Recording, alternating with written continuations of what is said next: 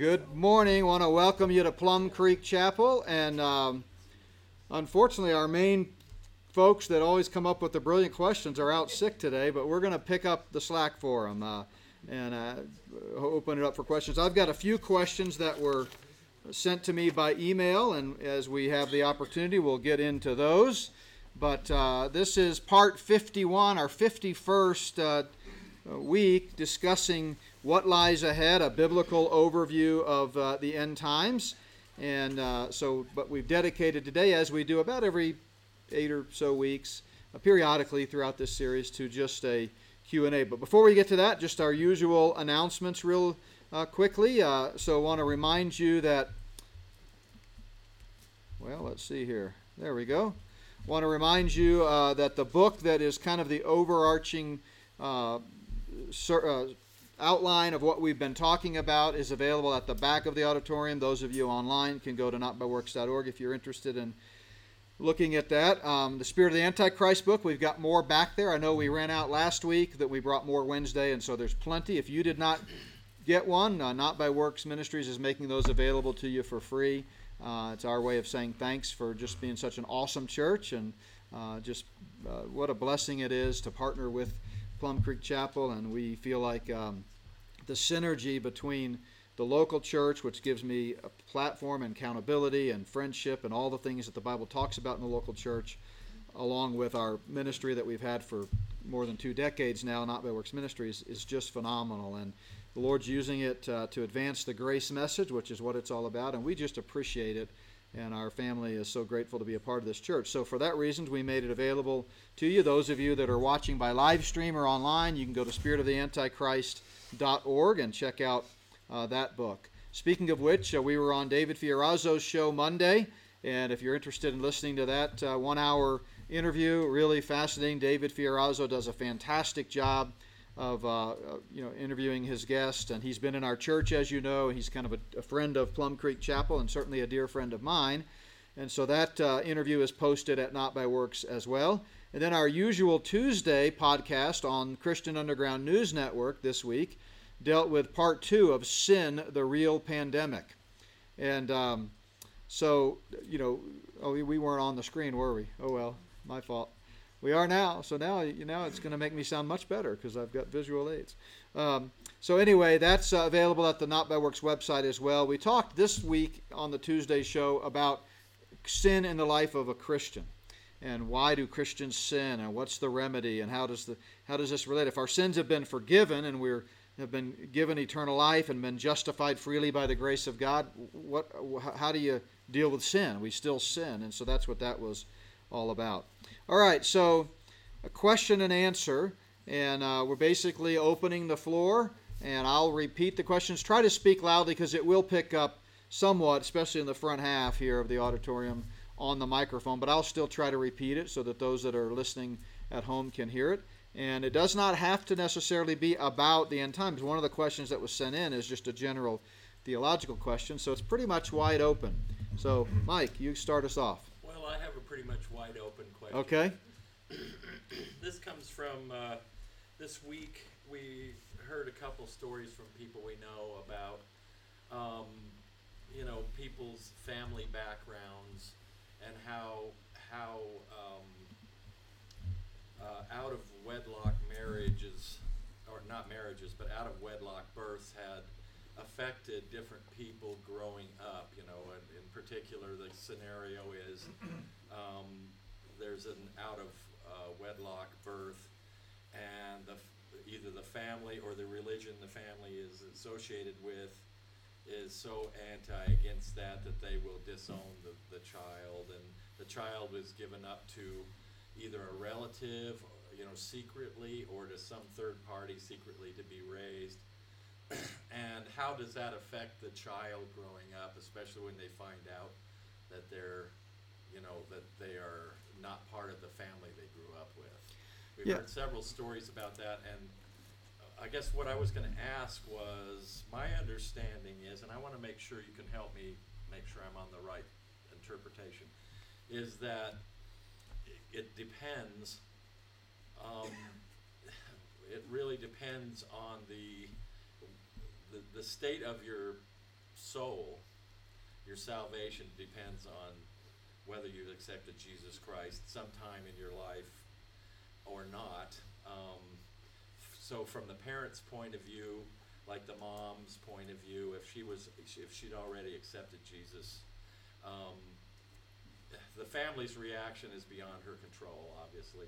But as far as as far as God is concerned, um, her her soul is saved. Um, the only consequence, because sin does have consequence, and the consequence, as you've, you've explained, is that you may not get such a prime job in in the heavenly architecture as you might have Yeah. gotten, but you're still going to be there Yeah. no matter what your family thinks or what, what other religious connotation that is put on that, that pro, that, uh, situation. Yeah. Obviously, the mom, if she was saved, the child in, is a, obviously a completely different unit and needs to go through Needs to the trust same Christ himself. Yeah, at sure. Mm-hmm. some point, but this child is not, uh, is, is blameless, I would think it would be, have to be considered blameless in that condition.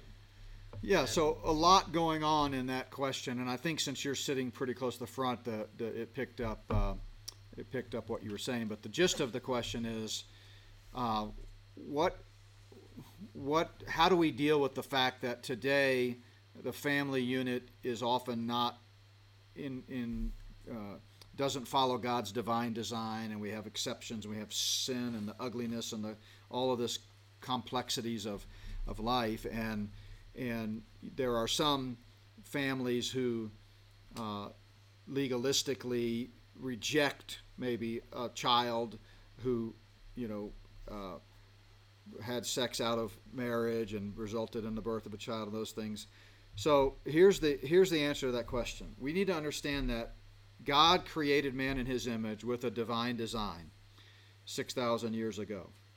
And when sin entered the world through our own choice, when Adam and Eve chose the, the apple, so to speak, uh, it corrupted that image of God in man. And that corruption has been getting worse and worse, as 2 Timothy 3.13 tells us, over the last 6,000 years. So today we live in a situation where it's very difficult, especially in our culture, uh, and frankly throughout the world, uh, to you know have a quote quote unquote normal godly divine design. God's divine design is one man, one woman, married for life, children raised under the uh, you know leadership of their parents in the Lord, brought up in the Lord, and so forth. But a lot's happened in 6,000 years. And so we see early on in the nation of Israel that God allowed certificates of divorce, not because that was his divine design, but because it was just a way to help regulate the sinfulness, like all of the law, frankly, of mankind. I mean, you have to deal with responses to to reality. God's man's reality is not always God's ideal. And so, but that doesn't make it right. But the biggest picture that we need to understand is that God is always first and foremost a God of grace. And so, when our reality doesn't measure up to God's ideal, God's grace abounds. Now, we can't thumb our nose at God and continue to rebelliously walk against the Lord and continually do things again and again that are contrary to God's word and God's will, then yeah, there's going to be consequences, absolutely, like you said, and uh, not only in eternity in terms of level of rewards, but also the practical consequences here on earth. That's what we talked about Tuesday with the Curtis Chamberlain in the Christian Underground News Network. Um, but it would be wrong for us to look down upon anybody who's doesn't fit the ideal. Maybe they've been married more than once. Maybe their kids were born out of wedlock in the example you gave. Uh, maybe they're you have a drug problem or something. There, but by the grace of God go I. So we've got to always temper our biblical moral stand with grace. See, sometimes people who who believe in the grace gospel, which I've been passionate about for 32 years of ministry, can be the most ungracious people, right? And what I and I used to be that way, and uh, and sometimes still am. Old habits die hard, right? We can all tend to be um, harsh, but but what I learned many years ago is that you know we we've got to be gracious toward those with whom we disagree, and uh, I may not, I may think they're wrong, and, and and especially on important issues like the gospel, but I don't want to be personally attacking or judgmental. I want to just say they're wrong. And so, you know, we come across someone who is uh, maybe getting a divorce, you know, Christian couple. Ah, we just don't like each other anymore. We're not compatible anymore. That's wrong. They shouldn't do that. But that doesn't mean we're not gracious to them and say, look, you know, I don't think that's what God's will is. But hey, I'm here for you. Let me know how I can help. I'm praying for you.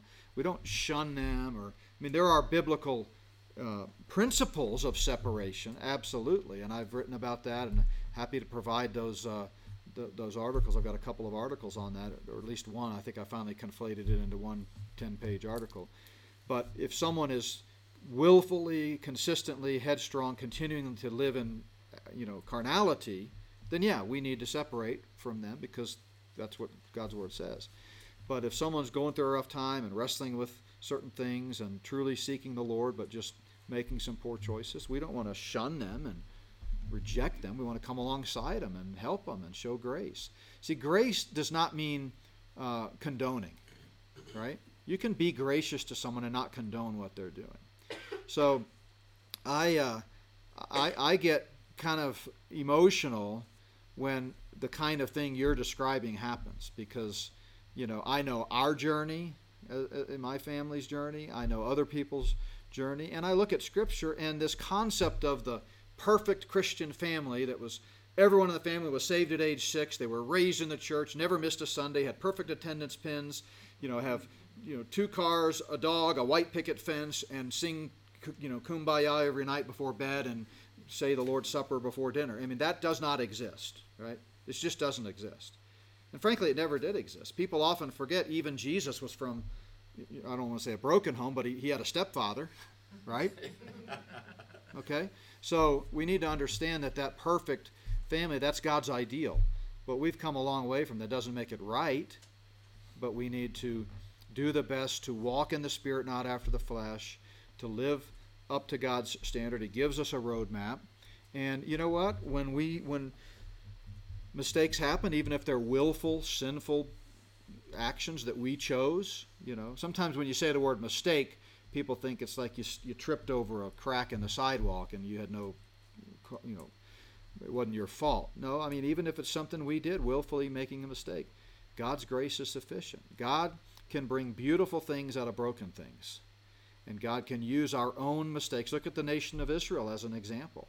Uh, you know, they again and again rebelled against Yahweh, against our Creator God. And yet God disciplined them and then made them stronger because of it. So, I would not say that uh, the typical knee jerk reaction of judging and shunning people.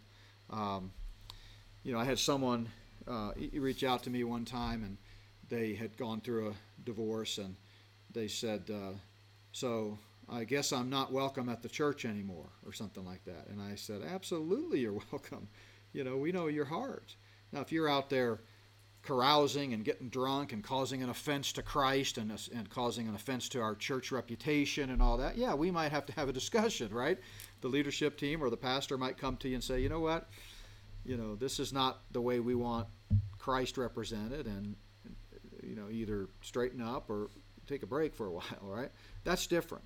And again, the Bible gives us regulating principles for those things. But if, if, if the church didn't allow sinners, this place would be empty and so the same struggles that some people have that are outward and visible, some people, everyone in here is having struggles. Maybe it's jealousy or covetousness or uh, temper or um, lust or you know some of those hidden sins. But we're all imperfect, and it doesn't mean it's okay. We can't be content with the way we are. We should constantly be trying to conform to the image of Christ, follow the Spirit, not the flesh live like the child of the king that we are, but um, we don't want to uh, shun people who are who are struggling. And I think that based on the description that you gave, I think that would be be wrong.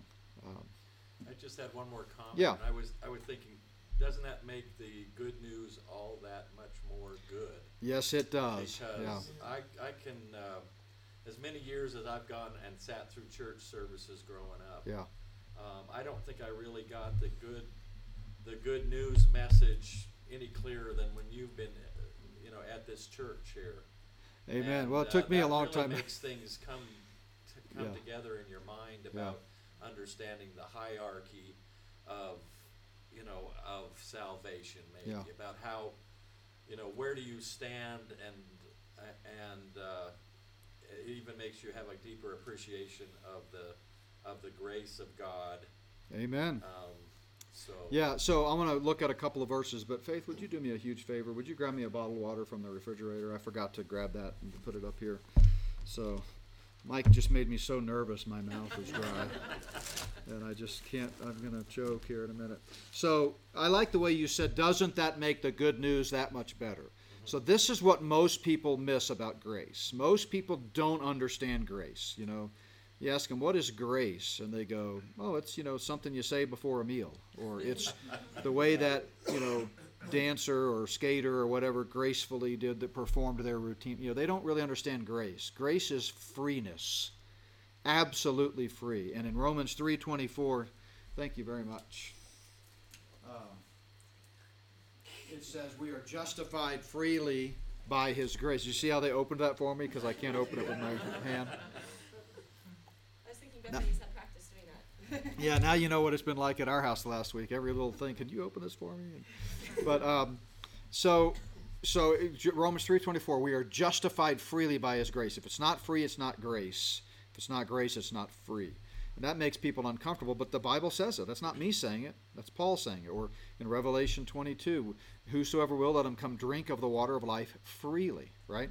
So that being the case, then there are people out there that don't understand grace that attack grace and they say that the kinds of positions that I've just been articulating cheapen grace and they call it a cheap grace that if, if all you have to do is believe the gospel that's that's cheap grace you know no you got to bring something to the table you've got to surrender commit repent be you know uh, turn your life over to, uh, make him Lord of your life, put him on the throne. You've got to do something. That salvation is, is not just a free gift you accept, you got to do something. And so, therefore, because that's their erroneous understanding, they think that uh, simply accepting Christ alone for salvation cheapens grace. What they don't understand is that the more sinful someone is, the more powerful grace becomes, right? Listen to what Paul said in Romans uh, 5, uh, verse 20. Romans 5, verse 20. Moreover, the law entered that the offense might abound. In other words, what the law did when God instituted the law, long after sin, by the way, that sin didn't come into existence when God gave Moses the law. Sin came into existence in the Garden of Eden. All the law did was it highlighted sin. It, it sort of gave us some pretty clear lines of demarcation to say, yep, this yeah, I blew it there. I mean, the sin is a matter of the heart, not the law.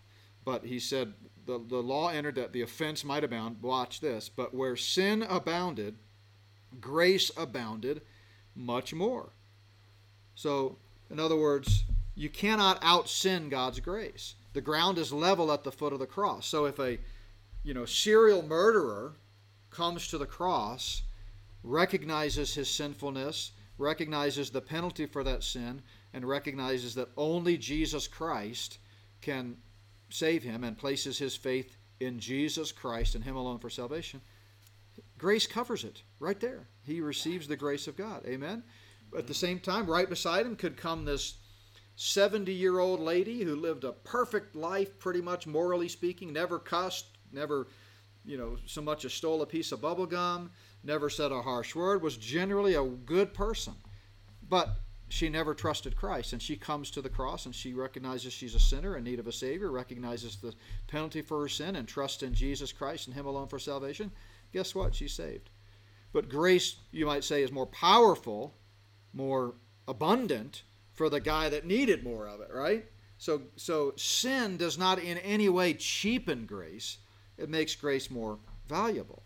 But we cannot earn our way into heaven. We've got to receive the free gift of God's grace. That's what, you know, Romans 3:24 couldn't say it any clearer. We are justified freely by his grace.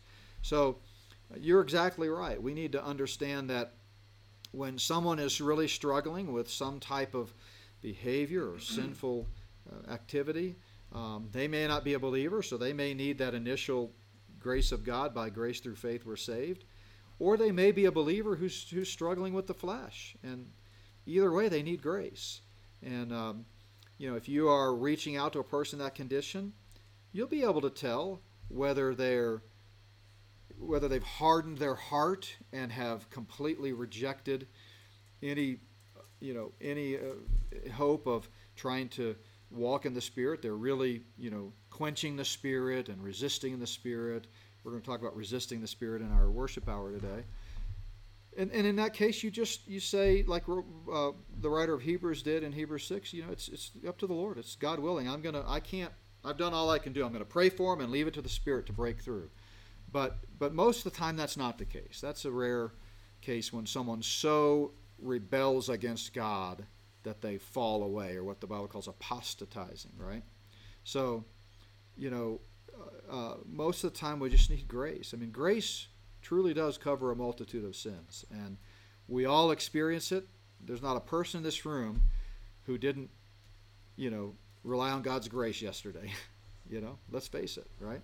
So, I, I that's a long answer, but to be fair, it was a long question. It was. Okay, all right. Um, but uh, I just want you to know I get emotional about it uh, because, you know, it, we don't want to judge people, you know. It's okay to judge in the right context. Matthew 7 is not saying you should never judge. The Bible is full of encouragement for us to judge and evaluate people, but always with grace. Yes, Paul. So that kind of leads me to James. Faith without works is dead. Okay. Can you kind of Yeah, so the comment is about that brings to mind James 2:14, faith without works is dead. So in the context, James is not talking about eternal salvation when he says, Can faith save you? And in Greek, the required answer to that question is no. So here's what James says, and then I'll explain how that's not a contradiction with what the Bible says elsewhere. James says, Faith alone absolutely cannot save you. You've got to have works.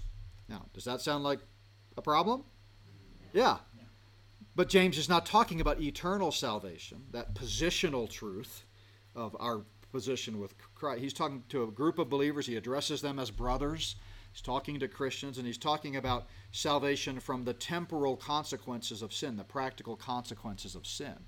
And so, save, the word save in Greek in the New Testament, means deliver. And in fact, 58% of the time it's used, it means to deliver from uh, sickness, injury, danger, some type of temporal negative circumstance. Only 42% does it mean deliver from the penalty of sin, in, meaning eternal life.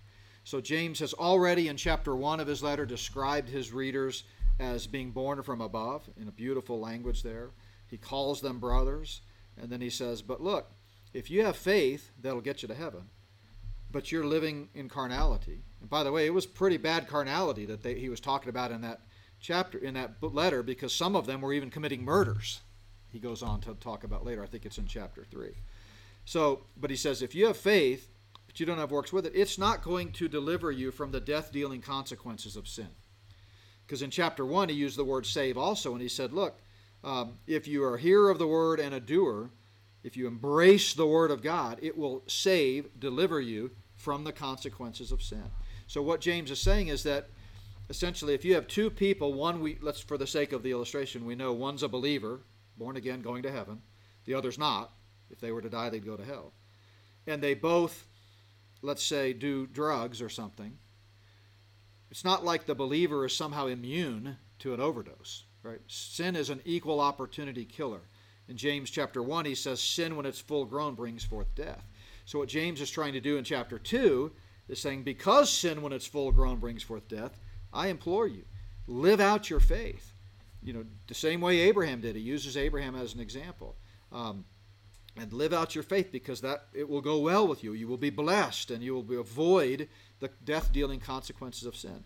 But contrary to what, you know, 90 out of 100 commentaries are going to say about James 2, he's not talking about eternal life. He's not saying that to get to heaven you've got to have works, nor is he saying to really prove that you're really going to heaven, you got to have works. That's the way most people take it. Because see, most people understand the overwhelmingly clear message of Scripture that we're not saved by works. I mean, uh, Titus 3:5, the theme verse of, of not by works ministries. It's not by works of righteousness which we do, but according to his mercy he saved us.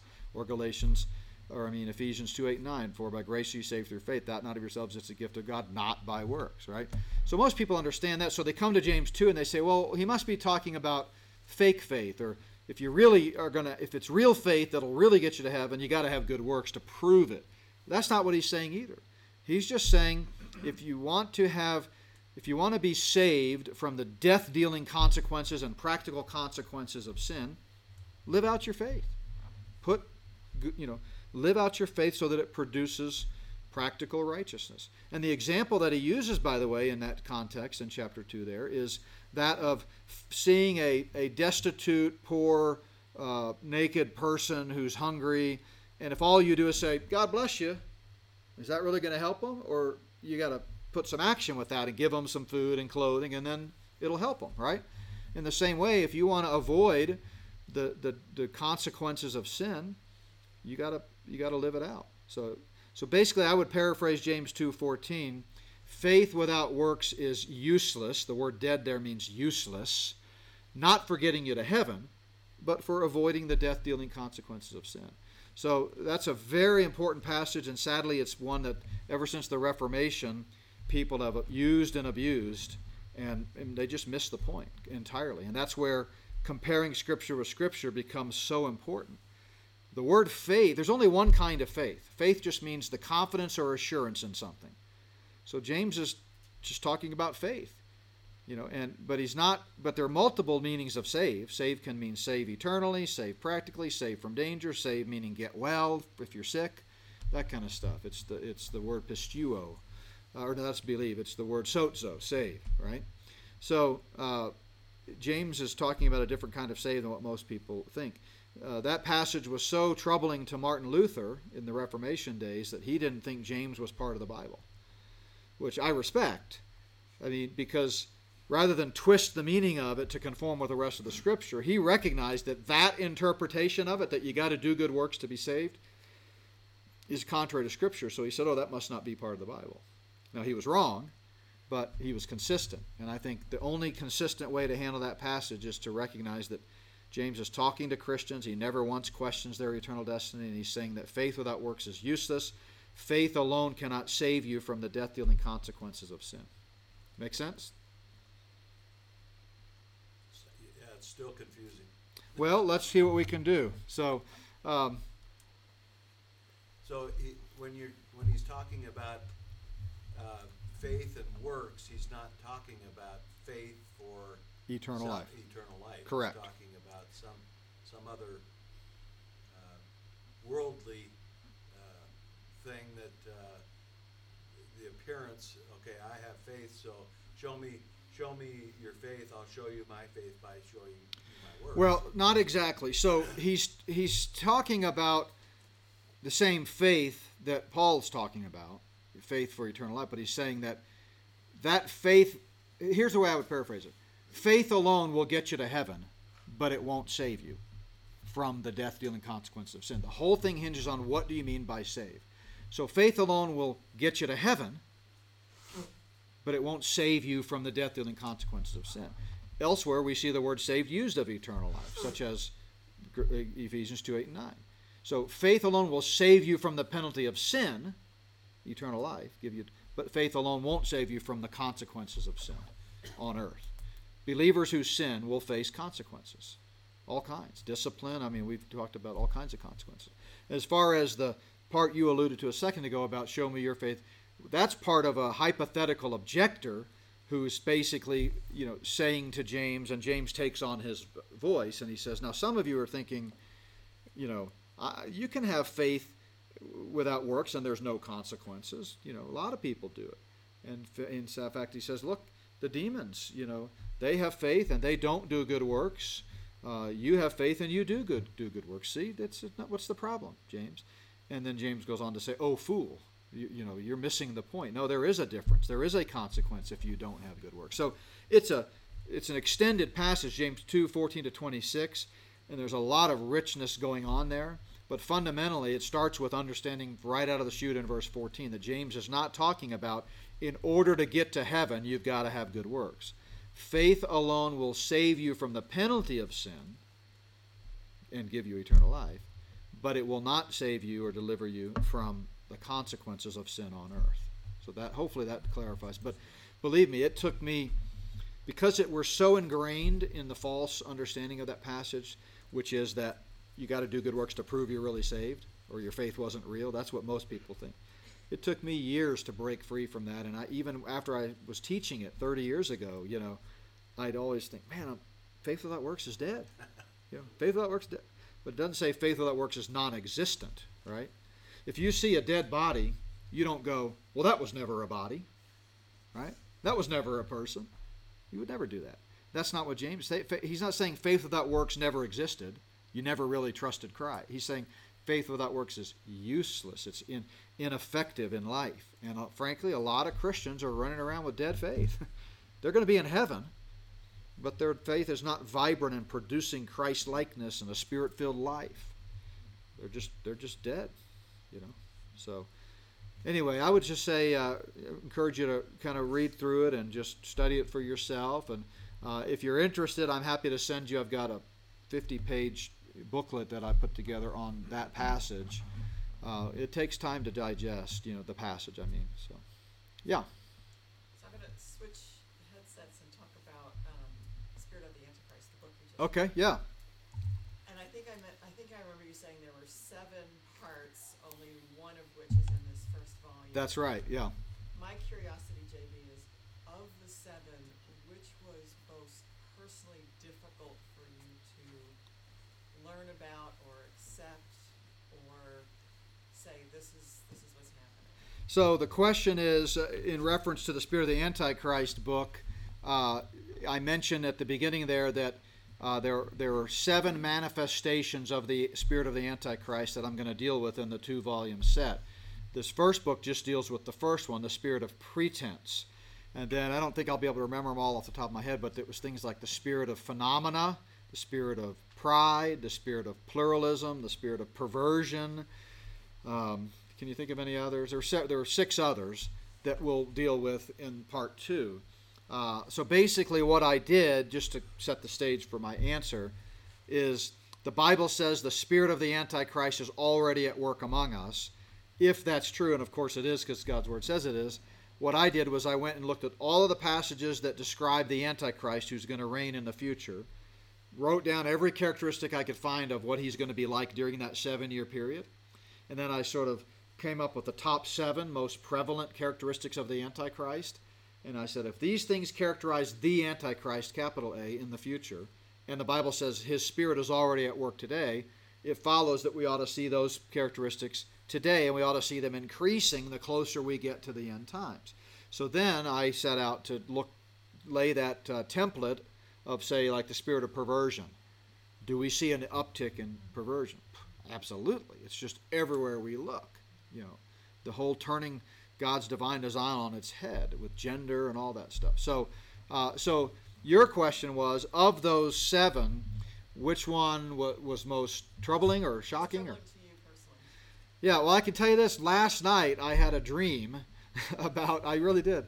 Uh, about it was very vivid. It was one of those where you wake up when my alarm clock went off, and I don't usually wake up with my alarm clock. I wake up before it. Just for years, I've always woken up five minutes before my alarm goes off. My body's just conditioned that way. But this one, I woke up from this dead dream this morning, and uh, and it was about geoengineering and chemtrailing. And I was in the dream. I was in this class. It, it seemed like a college class or something. Uh, I wasn't the teacher. I was one of the students, and the teacher was up there giving a lecture about chemtrailing and geoengineering and all the stuff that they're spraying in the sky.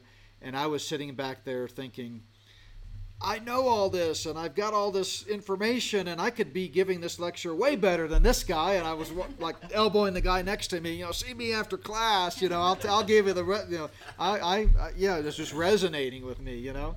Anyway, then I woke up. Um, so I don't know that that's the one that was most troubling, although in putting together the book and kind of doing some more research and adding some more data in there, it really is amazing and startling how their depopulation effort is a big part of it is that. Um, I, I think the part that was most troubling to me, and that's why it's the longest chapter in, in the book anyway. Now, that's all part of the spirit of pretense in this book, ways that we're being deceived. You know, like for years they said, those aren't chemtrails, those are contrails. Well, finally it was, you know, pretty obvious they weren't, so they came out and said, yeah, they're contrails. I mean, yeah, they're chemtrails. Of course they are. That's what we've been spraying for decades. We're trying to solve global warming, you know. So that's what they always do lie, lie, lie, lie, lie until they absolutely can't lie anymore. And then they say, well, of course that's what it is. We, what, what, where, where have you been? And we're like, well, we've been listening to you say it's not for the last 30 years. I don't know. But, um, but in the book, the most startling one was clearly the vaccines and big pharma. And it just, obviously, because of the pandemic and being exposed to all this stuff and realizing all the evils of the, vaccine and pharmakeia, sorcery, and all that. Of the spirits of the Antichrist that I deal with, um,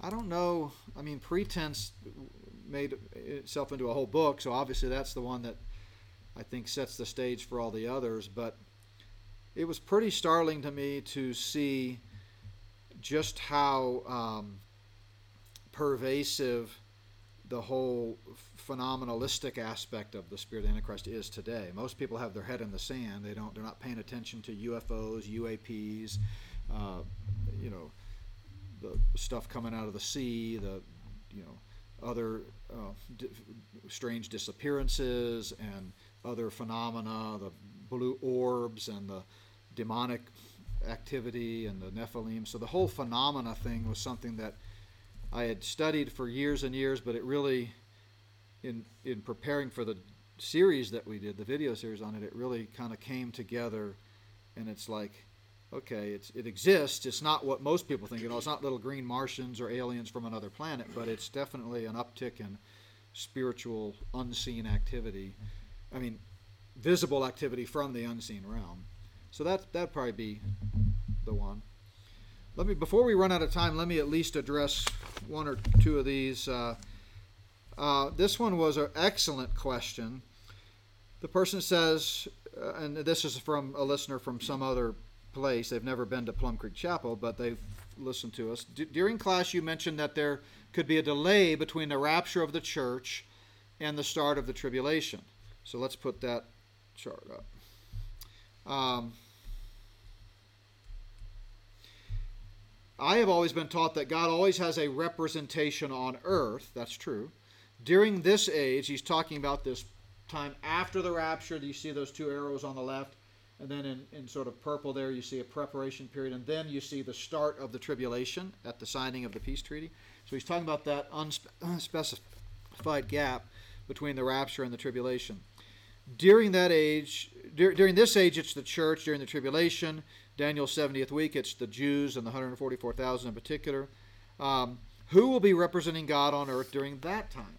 So, my answer is first of all, um, we need to distinguish between dispensations and time in general. So, these, these are the different dispensations that God has. Uh, you know, sort of unveiled in Scripture in terms of different stewardships uh, throughout time. But we need to understand that there's not a hard line of demarcation between them. It's not like God's up there with a stopwatch and says, okay, age one ends, boom, age two starts. There's always a little overlap. It's, it's a general transition. And so in each age, there is a representative group. It was Adam and Eve, then it was Noah, then it was Abraham, then it was the children of Israel. Today it's the church. Ultimately, it will be Christ uh, in the kingdom. But that's a different question from are there always believers on earth? Is there always a remnant, the remnant principle? So, going back to the question, after the rapture, in that split second after the rapture, there will be not a single believer on earth because they've all been caught up to meet the Lord in the air, right? But very quickly, we can assume that some of those left behind will remember the gospel they already heard and now believe it, or perhaps stumble upon the gospel. Maybe they'll find a gospel track, or maybe they'll open their Bible, or The gospel is pervasive. I mean, it's everywhere, right? I mean, there are certainly unreached people groups and unreached regions of the world, but let's face it, the gospel's everywhere. So they may very quickly after the rapture, you'll see people believe the gospel and get saved. And so there will be a remnant of time in that gap. So that by the time the Antichrist signs the peace treaty, there'll already be some believers on earth. And it's possible even that during that gap of time, that's when the 144,000 actually get saved. Because the book of Revelation, chapter 7, doesn't tell us when they get saved. It just tells us that God marks them out supernaturally so that they're protected from the Antichrist and they become the missionaries that spread the gospel for seven years. So who knows? I'm totally speculating, but it's quite possible that that's when they get saved sometime during that gap of time so that they're standing at the ready and God says, okay, you're my group. I'm protecting you with a seal, and now you go out and spread the gospel. But so, yes, there will always be believers. I mean, for a period of time after the rapture, maybe it's five minutes, I don't know, there will be no believers. But very quickly, people will begin to get saved. Make sense? And then the other question, which I thought was really good, it was not an eschatological question, but this person says Christ tells us to pray for leaders, pray for persecutors, right? He does, you know. Pray for those who persecute you. So, how do I pray for the evil elites? That's a convicting question. Uh, the Luciferian elites, you know, the ones that are behind the scenes pulling the strings and helping and aiding and abetting Satan and ushering in the New World Order. Well, the only thing that comes to my mind would be imprecatory prayers that we see in Psalms. And I do believe that it's acceptable today to pray those kinds of prayers. But basically, an imprecatory prayer is when you ask God to judge evil, to, to bring down his justice upon evildoers, whether that's evil kings, evil whatever, and, and, and strike them down. And so that's what we should pray. That, you know, Lord, we know your timetable is sovereign. We know the Luciferians are rapidly heading toward the end game, but we know they don't get to, it's not their say. You have the ultimate say. And if God's ready to usher in the end times and call the church home and let it play out and usher in ultimately the final kingdom with Christ on the throne, it's going to happen. But we also know from 2 Peter 3 9 that he's not willing that any should perish.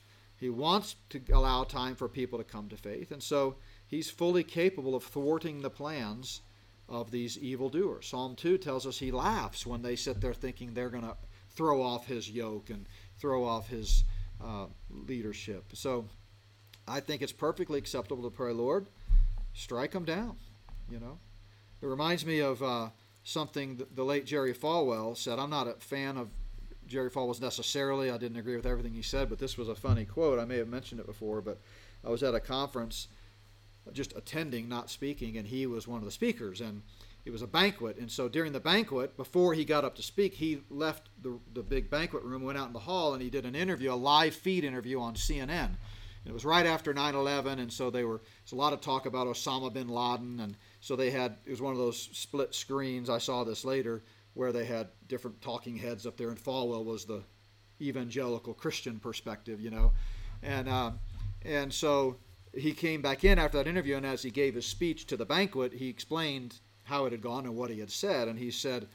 The, the, the anchor on the news program had turned to him and said, Well, you're a Christian, so you think even Saddam Hussein, or I mean, uh, Osama bin Laden could be saved. And Falwell said he told them, Well, yes, sir, I do. I do believe anybody can be saved.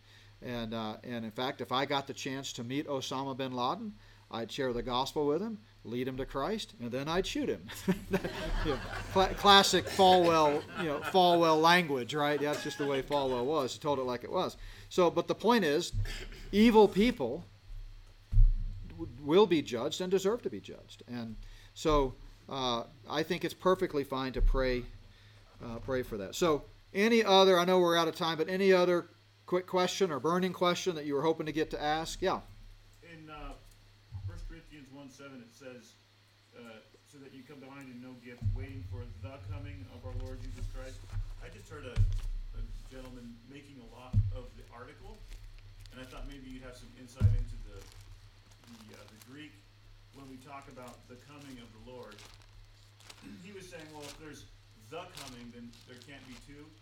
But I feel like that's is that, that's just being a little bit too obsessive about the article, right? Yeah, absolutely. So the comment is 1 Corinthians 1 7, a reference to the coming uh, or the revelation of our Lord Jesus Christ. And I don't have my Greek text in front of me, so I'm just going to assume that it does have the definite article.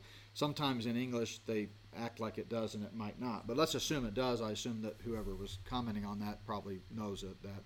But certainly the presence of a definite article doesn't prove anything. You know, I could say, hand me the microphone. And that doesn't mean that's the only microphone on earth, right? right? I just mean that one, right? So context determines meaning.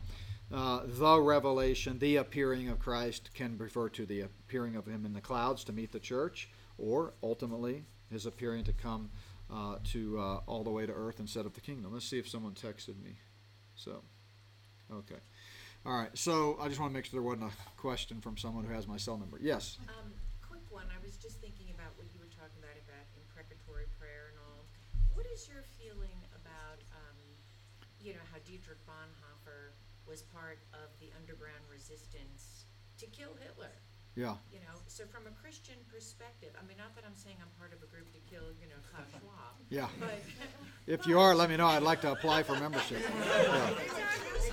Right, exactly. But, but, I mean, how, how do, you- how does a Christian view that, you know? So the question is about Bonhoeffer being part of an underground group trying to kill Hitler, and how do you reconcile that with biblical teaching? I don't have a problem reconciling it at all. So the Bible certainly teaches self-defense. It teaches that we have that human life is sacred. In fact, the sanctity of life is what underlies the institution of capital punishment in Genesis. It's because life is so valuable that if someone takes someone's life, they have to give up their life, right? So absolutely, we ought to. To me, that's like you know, and I know where you're coming from because there are a lot of people who somehow say, "Oh, that's not Christian" or whatever. Um, but it's like saying when a raging murderer comes knocking at your door, you can't defend yourself, right? I mean, that's just absurd. So, absolutely, there's some very evil people out there that are involved in a massive eugenics program. They're trying to kill most people, especially Christians they hate. And they are out there doing things like the spraying stuff in the air and injecting people with gene editing, you know, dangerous bio injections. And, and, and absolutely, if given the opportunity, we should stop it. So, uh, I don't have a problem with that at all. I know I'm going to get a lot of hate mail and a lot of people from that, but you know, because there's a whole other group out there that says we just leave it in God's hands. It's all God's sovereignty. I even talked to someone sometime that said that anytime you say something wrong, or something that you know to be inaccurate, that's a lie. And so that if a rapist is on the loose, comes to your door, and you've got your wife hiding in the closet, and the rapist says to you, holding a gun, is your wife hiding in the closet and you say no that you're morally sinning by you know you should just lead him right to her. That's just absurd.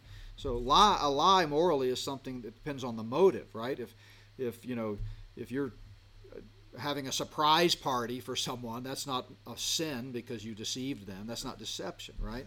So it has to do with motive and i've talked about that elsewhere. But let's go here first and then we'll come back over here to sally Just a quick question on that same thing. Um, do you have some verses that you could give us to help us pray for people, especially people that have harmed our family that we find really hard to forgive? Yeah, no, I, w- I would look at the Sermon on the Mount in Matthew 5. Um, and then if you'll email me, I'll kind of come up with some others and send them to you. Yeah, Sally. Um, as much as I want the Russian people to turn against Putin, I have prayed for him to be saved because of the influence he could have on us. Yeah.